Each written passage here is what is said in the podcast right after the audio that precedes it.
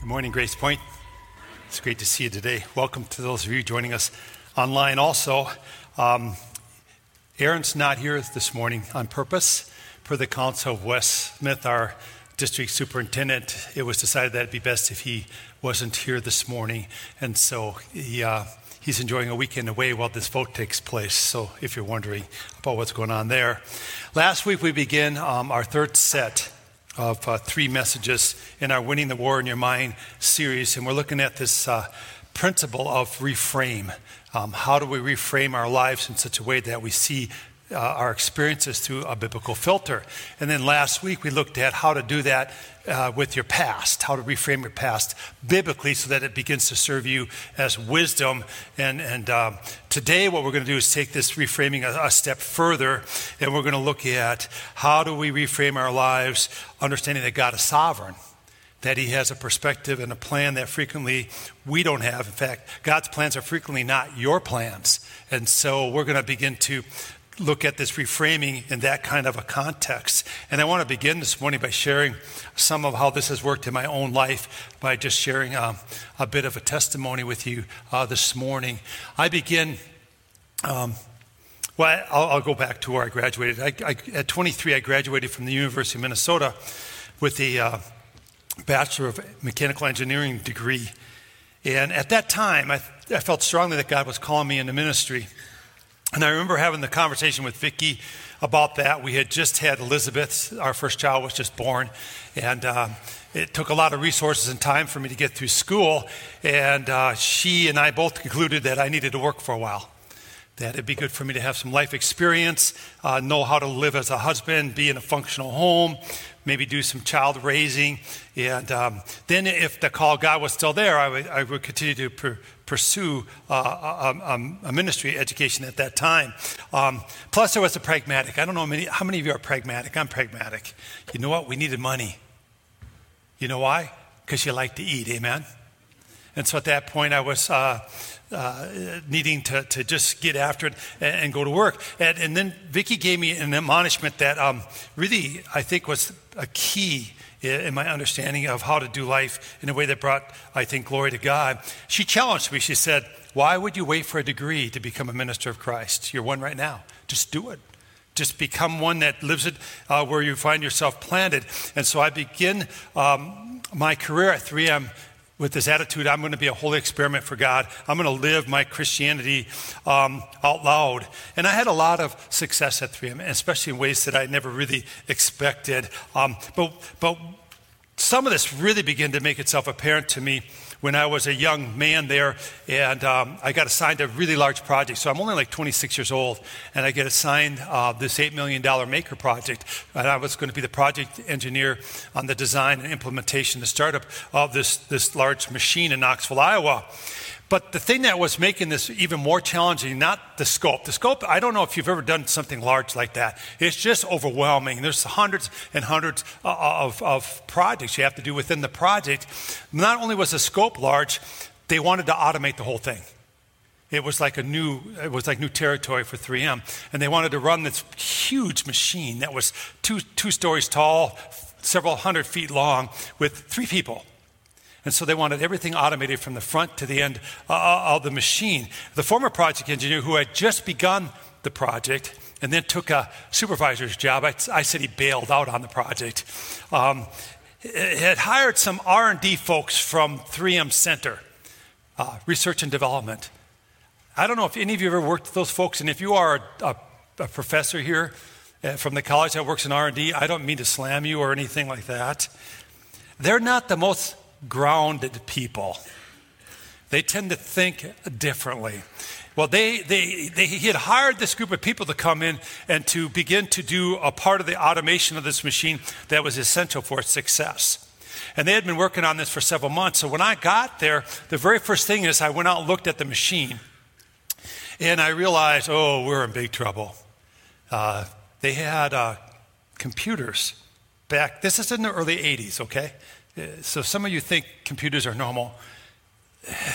They're kind of not. Any rate, so this is back in the early 80s, right?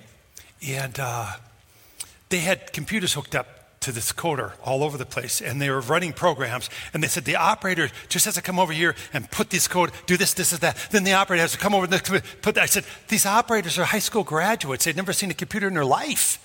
I think they can do this? Oh, it's easy. I'm thinking, you got a PhD and you can't even explain it to me, right? And um, we're going through this process uh, of talking, and I think, you're not going to work. Now, the problem was they had spent $120,000 up to that point doing this much of the project that didn't work yet, because it still didn't work, but they thought they would make it work. You, you see where I'm at with this? Now, if, you, if you're wondering if $120,000 is a lot of money, today that would be like spending $380,000. So they spent $380,000 and they still didn't have this thing working and they wanted operators to do something. I thought, there's no way they can do this. There's just no way. So, you know, I did what any person would do, right? I said, go back to St. Paul, you're done. I had no solution, but I thought, you're not a solution. So this is like a key part of the automation of this machine. So I do what any person does I ignore it for a while because I got like hundreds of other things to do on this machine, literally. So I just throw myself into doing this stuff. All the time I'm doing it, in the back of my mind, I'm thinking, how am I going to solve this? How am I going to solve this? You ever been there in your life? Where you're going through life and you, you know you're living it and you're doing what you can do, but in the back of your mind you got this looming kind of thing going on that's just rattling around. That's kind of like a shadow over your your life. Um, anyway, God blessed me with a great team there. But all, all the time of working there, I was thinking on this project. And at, we got towards the end of the machine, and I thought, oh, we still have a solution for this. And that thing won't work without the solution. And um, then I began to look at some advertisement. That's what you do when you're desperate. You start looking at pamphlets, right? Hoping someone has a solution. And interesting enough, I was looking through some of this, and I came upon uh, a system made by Rosemount Engineering. Um, it was called the ham scan system at the, at the time. It was a camera feedback system that would do the automation that I needed. It was just a perfect fit. In fact, uh, it was amazing. But here's another amazing thing about it I had interned for two years at Rosemount Engineering. All right? That's a divine connection, you guys. I knew this equipment that Rosemount was selling like the back of my hand. I had been on some of the design teams that designed some of the very instrumentation that we use in the machine that I was putting in at 3M. And I called them up and I said, Can you make these couple modifications to it electronically? And they go, Well, I don't know. I said, I know you can. You just, you, I know you can do this because I helped design this. You, you can do this. And the guy came back because he's just a salesman, you know, they just want to sell you the product. Um, he said, Yeah, we can do it. So, right at the end of the machine, we, I, kept, I kind of fall, fell into the solution. It cost $16,000. And I, know you, none of you, any of you are engineers, so this doesn't resonate with your soul like it does with me. This was just divine. It was, it was this divine coincidence. I call it divine coincidence that I don't take for granted anymore, that God does frequently in your life if you're tuned into Him. Um, and I knew this was no accident because I had had multiple things like this happen uh, uh, on that machine. And God was demonstrating to me over and over and over again that He was at work in my life even when I didn't know He was, that He was sovereign over my affairs, that He had a perspective and a plan that frequently I did not even realize that He had.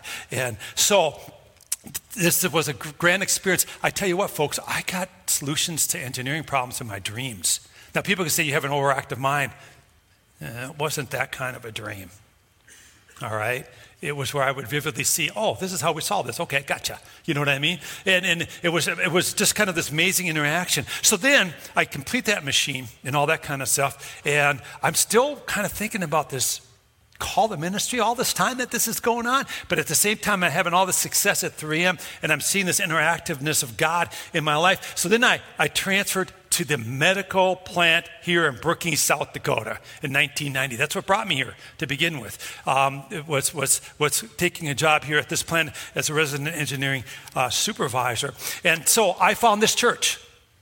Now, do you still, do you, do you, you know, there's a lot of divine coincidences they're not coincidences because they're divine. So I come here and I start going to church here. At the same time, I'm having all the success over at 3M. And at the same time, I'm having this call of God so heavy on my heart. So one day I went in and talked to the pastor of the church at the time here, who's Tim Purcell. Some of you know Tim. I bet you a lot of you Have no idea who I'm talking about. At any rate, he said, Hey, we can get you into a program that just came out from Indiana Wesleyan University where you can become a distance learner. You have to have a college degree, you do. You have to be above 28 years of age to get into the program. You are. And then you can do all this distance. Why did you just start it out? He was super excited, more excited than I was. And so I began to take those classes. Now, I was talking to Vicki about all this thing here just the other day. Um, we were reminiscing. And she said, I never thought you would finish those classes. That's why I supported you so much. She's not in here right now. But you know, anyway, uh, yeah, yeah, little does she know so, any rate, I had these, this dual system kind of going on in my life. I'm kind of pursuing these, these ministerial classes on the side, and I, am doing my job at 3M. I'm seeing God's hand work in my life at 3M in a mighty way. I'm thinking, I'm in a quandary here. I don't know what to do. And then I got this next job level at 3M in the plant over here. I became the plant engineering manager, which was a great promotion. And I remember distinctly the first day going into that office and I'm sitting down at the desk and I'm thinking, wow, this is something. I don't have to work a lot of overtime. I get paid an insane amount of money. I can just tell about 150 other people what to do. I thought I'd arrived, right? Some of you don't know. Should I laugh? Should I not laugh at that? Do these people really think like that? Yes, they do. So I go to sit down at the desk, and it was almost like an audible voice that I heard. And it was, I'm sure it was God speaking to me. And he said, Don't set your affections on this place. I have other plans for you. And I went, What? I said, What out loud? Because it was so real. And I said, No way. No way. I'm there. I arrived. It's 15 years, or at that point, 13 years getting here, right? And I, I, I just couldn't understand, you know, what was going on. Um, but see, God's plans for you may not be your plans for you. God in His sovereignty often has different plans for His people than they have for themselves.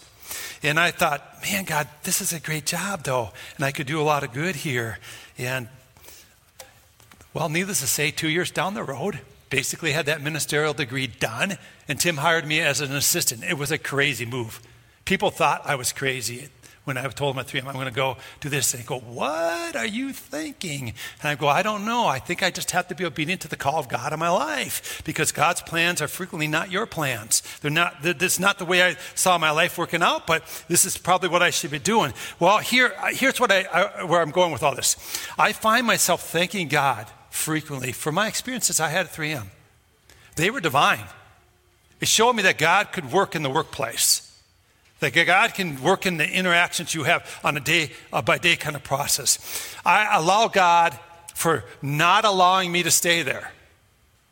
I thank God for frequently for decisions that I wanted to make that He stopped me from making. Right at the end, right before I took this assistant job here, I was beginning to really reevaluate my career there and thought I need to get back into the technical side of life. I love that side of engineering. I love the raw engineering. I love design. I love the creativity. I want to get back into that. I'm good at it. And I was beginning to look at a job at St. Paul. And I was beginning to seriously consider it, uh, becoming a specialist in, in, in, web coating, which you guys don't care what I'm saying. Anyway, anyway, so I'm, I'm seriously looking at that. And then I took this job instead. I, I, I thank God frequently for me make, for that decision being made in my life. For, for the other decision wasn't a good decision. You know why? Because I've had 28 years now of just amazing experience in this career path. And it's not, it's a calling. I've had 28 years of watching lives changed. I've had 28 years of watching people give their life to Jesus Christ. It's affected thousands of people over those 28 years. At 3M, I affected, you know, 10s, 20s maybe. You know what I mean? And God has allowed me to have a broader influence and a broader, uh, uh, you know, kind of experience as a person. God's plans are frequently not your plans. Are you hearing that? God's plans are frequently not your plans. God is sovereign. He has a perspective and He has a plan that oftentimes we don't even understand, nor do we get. If you're going to win the war in your mind, you have to come to that understanding of God being sovereign, that his perspective is beyond your perspective, and he has a plan that sometimes you don't even understand. And you have to praise him for what he does in your life, and you have to praise Him for what you don't think He does in your life. Because God is often working in, in, in the places of life where you don't even recognize it. He simply has a vantage point you don't have. I want you to read Isaiah chapter 55, verses 8 through 9 out loud with me. Would you read that with me, please? Here we go. Read this out loud. For my thoughts are not your thoughts, neither are your ways my ways, declares the Lord. As the heavens are higher than the earth, so are my ways higher than your ways, and my thoughts than your thoughts. So, our big thought today is simply this God is sovereign, and you are to trust that He has perspective and plans you may not understand until later. God is sovereign, and you have to trust that He has a perspective and plans that you may not understand until later on in your life. Frequently, I, I, I, don't, I can't speak for your experience, I can speak from my experience. Frequently, what happens in the moment doesn't always make sense. You want it to make sense, but frequently it doesn't make sense until down the road, until you have some years of experience under your belt. Sometimes you and I are just called to trust a sovereign God, realizing that some of the stuff in life you may never understand. You may never gain that kind of perspective that you would like to. You just have to trust God and trust His sovereignty. I love to have answers in life. I, I hate it when I don't have answers. But I've learned sometimes I don't have answers. God has the answers, but I don't have the answers. I just have to trust Him, trust His perspective, trust His plans for my life. Sovereign means this God is ruler of all, possessing absolute power. He made all things. He's not the work of man's hands, nor God of man imagination. That's being said a lot in our culture. He is not a God of man's imagination. I love what Easton's Bible Dictionary uh, uh, says about um, God's sovereignty, how it defines God's sovereignty. It says this His absolute right to do all things according to His own good pleasure. I love that. God has absolute right to do all things according to His own good pleasure. Now, the phrase sovereign Lord is used numerous times in the New International Version of the Bible, about 289 times. If you start reading the Bible and looking for it, it's everywhere in the NIV. It's a big concept to understand about who God is. Usually in Christian circles, that's what we're in today. There, there's an agreement on this idea of God's sovereignty, that, that God is, you know, above all, over all, and all that kind of thing. The debate usually is how much does he actually control us? And how much free will is there uh, that we can really truly uh, manifest in our lives? And um, I'm not going to get into that debate because it usually leads to intense argumentation that gets us nowhere as people. But what I hope we see today is simply this. If we're going to win the war in our minds, if we're really going to take every thought captive uh, to Christ, if we're going to begin to really truly become people who understand and think about what we think about, we have got to accept this idea that God is sovereign and has a perspective and has plans for you that you may not even realize. Amen? You can't see your life right, and you can't do your life right, and you won't understand at all what's going on until you have the sovereignty understanding of God who has a perspective and plans that you may not have. See, at times, as a sovereign Lord, God doesn't give you what you want, He may even allow trials. Recognize and thank God that He knows what is best for you and He knows what you need. He doesn't necessarily give you what you want, He gives you what you need. Do you believe that? Doesn't sound very American, does it? We want what we want, but God gives us what we need. Because in His sovereignty, He knows what is best for us. And he has a perspective and plans that we may not even understand. I want us to reflect on some thoughts from Craig Groeschel. This is from his book, Winning the War in Your Mind. Listen to what he says. I think these are good words. We are wise when we trust that he is working even when we aren't aware of it. We are also wise when we trust the way he is working even when it isn't the way we want. Because instead of feeling like a victim of ra- random circumstances in a chaotic world, you see that you have a God who has protected you often from yourself in ways you didn't even realize. So, what I want to do today to conclude this message, and I'm, I'm, wrapping it up rather quickly here this morning, is I want to give you two examples from the Bible um, where you see these uh, people trusting or not trusting God's perspective and plan. First is the example of Joseph. Joseph in the Old Testament is born into a blended family. We don't think of it that way, but there's multiple women here involved and one father. So he has that blended family dynamic going on, which is usually a very difficult situation. And on top of that, he's considered by his father to be his favorite. Listen, if you have kids and you have a favorite, don't tell them. Just do them all a favor and don't say anything. Just love them the same and say they're all the same. And in the, you know, in the remoteness of whatever, you can do whatever. But, but don't, don't. That's bad family dynamics. Just don't do that. And then on top of that, being the favorite causes jealousy of his brothers. On top of that, he has dreams and, and he, he, he's not old enough and mature enough and wise enough yet to know when to share something and when not to share something. That's kind of family dynamics, isn't it? We learn on each other. And he tells his, his siblings, his brothers, and his mom and dad that he had a dream of them all bowing down to him. Well, needless to say, that didn't sit well with the brothers, did it? And so the brothers take an opportunity uh, to uh, capture uh, Joseph, pretend that he was killed by some wild beast, and then sell him, in, uh, sell him to um, some, some Ishmaelites that were happened to be going uh, by. And so we see this favored son go from that status uh, to slave. And he, he experiences some of the worst kind of trial you ever experienced in your life betrayal. Betrayal by your family.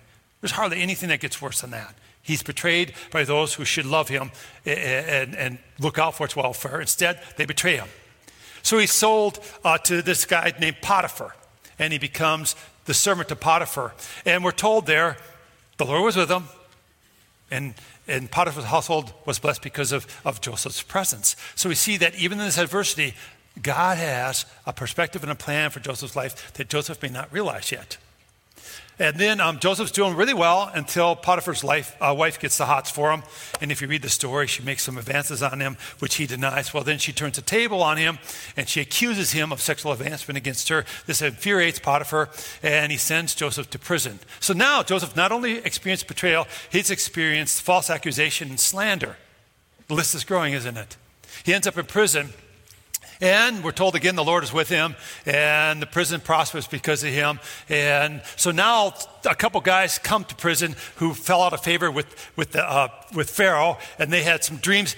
Joseph has been given the ability to interpret dreams. He interprets the dreams for these two guys and, and says, Remember me, I've been placed here unfairly, unjustly. Remember me. Well, the two people go back, one's killed, one's reinstated their position. That one promptly forgets Joseph. Two years. Two years she sits there in prison, forgotten. Have you ever been forgotten in your life? Have you ever been talking to somebody and you just feel dismissed, like they don't care, like they're not even listening to you and they just kind of walk away in the middle of a sentence? Doesn't that irritate you? Two years he got irritated like that. So now what has he experienced? He's experienced betrayal, he's experienced slander, he's experienced false accusation, and he's experienced being forgotten. Anybody relate to this guy? But God's working, God is sovereign. God has a perspective and a plan. I'm sure Joseph didn't say, When I grow up, I want to be sold into slavery. I want to dwell with a man whose wife falsely accused me of sexual advancement. I want to be thrown into prison. I want to spend some time there with people, interpret their dreams for them, and then they promptly forget me. That's my dream. That wasn't what he was thinking he would ever do. God's plans are frequently not your plans. God had positioned Joseph so that he could save his family from a famine. And so Joseph is remembered when Pharaoh has a dream. No one can interpret it. And the guy goes, Oh, I remember this dude in prison. He can interpret it. So Joseph comes and interprets this dream for Pharaoh uh, that there's a famine coming and all this kind of stuff. And Pharaoh believes him and makes him second uh, in command of all uh, of Egypt and says, You're the guy. Just take care of it. You, have, you interpret the dream. You're in charge of everything. So now he's in a position to help because his family the family of Jacob, his father, the family of Israel, is going to go through the same famine and experience death and star- or starvation and death. And now Joseph's placed in a position to save them from that famine. And, and so, um, so his, his brothers, by the way, did come to him bowing just as he had dreamed, and he saved them from this starvation of the famine. But as the, clo- as the story closes out, Jacob, his dad, Jacob, who's also called Israel, dies. Listen now to Genesis chapter 50, verses 15 through 21. Listen to this. When Joseph's brothers saw that their father was dead, they said, What if Joseph holds a grudge against us and pays us back for all the wrongs we did to him? So they sent word to Joseph saying, Your father left these instructions before he died. This is what you are to say to Joseph. I asked you to forgive your brothers the sins and the wrongs they've committed in treating you so badly. Now please forgive the sins of the servants of the God of your father. When the message came to him, Joseph wept. Why? Because he had already forgiven them. Did you see? You, you, you, if you're going to have, listen, friends, is not really in the notes. I've seen unforgiveness destroy people. It doesn't hurt anybody but the holder of it.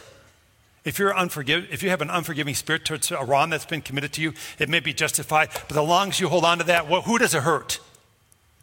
You if we're going to have the mind of God, if we're going to think right, we can't hold on to this kind of bitterness and unforgiveness that oftentimes um, is so prevalent in our culture. His brothers then came and threw themselves down before him. We are your slaves. They're bowing again. Man, they're bowing like crazy to him. That dream is being coming, true all over the place. We are your slaves, they said. But Joseph said to them, Don't be afraid. Am I in the place of God? Now listen to this.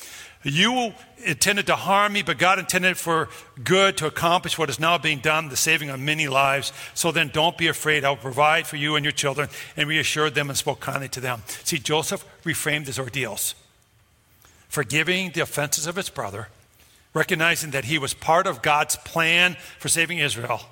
He just reframed it all in that context. He said, What you intended for harm, what his brothers intended for harm, God has used for good. He saw his situation and he saw his experiences entirely differently because he reframed them in the context of God and what God was up to, and that he trusted God was sovereign and God had a perspective and a plan that he didn't have necessarily for his life. Twelve chapters of Genesis are devoted to the story of Joseph. Chapter 37 and chapters 39 through 50.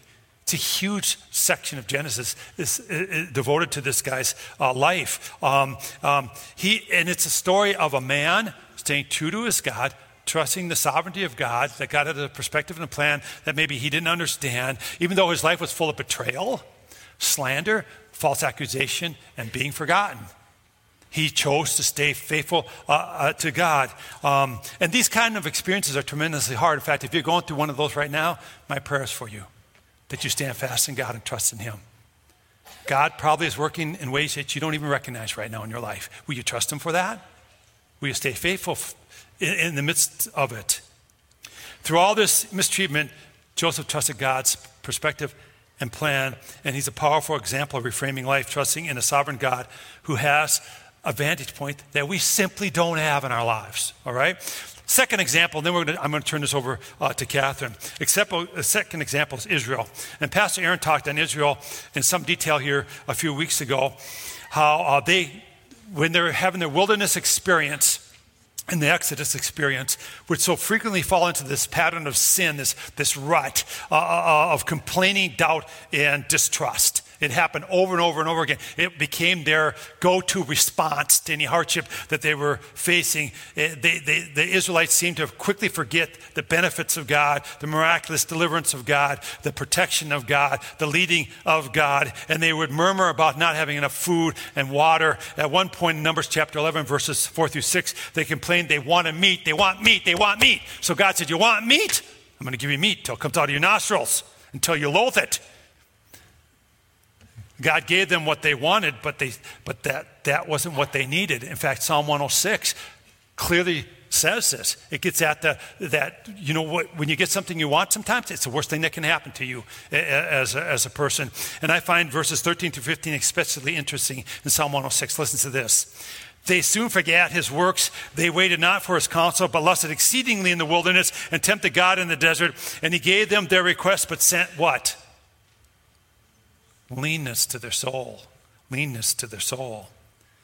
Some commentaries I read here on Psalm 106 on, on, these very verses said, In their lust, they devoured the meat, the quail that God was sending to them. Without proper preparation, their craving ended in sickness and disease and death. He gave them what they wanted, but it resulted in wasting disease. I love how the King James Version just stated it here, and that's what I read to you this morning. He gave them what they wanted, but it resulted in leanness of their soul. So God gave the Israelites what they wanted, but it led to leanness of the soul. Um, do you want that in your life? Do you want leanness of the soul? No one's going to say yes to that, right? You better now you're in church. Amen? Sometimes God doesn't give us what we want because it's not what we need. And if He gives us what we want, it'll, send, it'll result in leanness of the soul, uh, a wasting uh, disease in our lives. Remember this, friends. God has a vantage point you simply do not have. He's sovereign. He has a perspective and he has plans for you that you may not even realize. They may unfold as your life goes on. I've been seeing that frequently in my life, especially as I've gotten older. I have this vantage point of looking back and saying, Whoa, God, this was a key moment. And I could see your hand leading me here, and I could see your hand leading me here. You know, and I could walk through my life and see the, the sovereignty of God over and over again. So here's a reframe exercise that you can go through this week. I'm going to actually share this with you, and then Catherine's going to come up. Relinquish control of your life to God. Frequently do that. There's a relinquishing of your control when you give your life to Lord Jesus Christ when you're born again. But I think daily almost we got to relinquish control of our lives to God. Declare, your ways are higher than my ways, God. And most likely you're going to just have to do this over and it needs to become something you do over and over and over and over again. You don't get the promotion you want. Relinquish control to God. You don't, you don't get the move where you want to. Relinquish, you know, that control to God. You know, you think I'm going to do this, this, and this, but instead you're going to do this, this, and this. Relinquish that control to God. Understand that God has a vantage point you do not have. Look back over your life and thank God for moving in ways that were beyond your understanding. Always reframe your understanding of the past by asking God to reveal to you how He wants to use it for good, what He wants to do in that thing in your life, and how He wants to use it for good. And then ask God to keep you from seeking after that which may result in the leanness of your soul. Let's pray. Would you bow your heads? Lord God, I want to thank you for. Uh, this topic matter today. Um, I think, man, Joseph was masterful at doing this, Lord. And uh, of course, that was your anointing on his life, and you gave him even the ability to do that, Lord. And we thank you for that. I pray, Lord, today that uh, we would reframe our experiences in the understanding that you're sovereign, that your perspective and plans are frequently not understood by us in the moment we're living and that we just have to simply learn to trust you, Lord. And we have to learn to always put ourselves, relinquish control to you, Lord, and to put ourselves under your care. I just pray, Lord, for anyone in here uh, this morning that's going through something really difficult right now, God, that they would just be ones who would stand firmly in your sovereignty, Lord, trusting you with all their heart, soul, mind, and strength. Thank you, Jesus, that you have a vantage point we don't have. We just trust you in your name. Amen.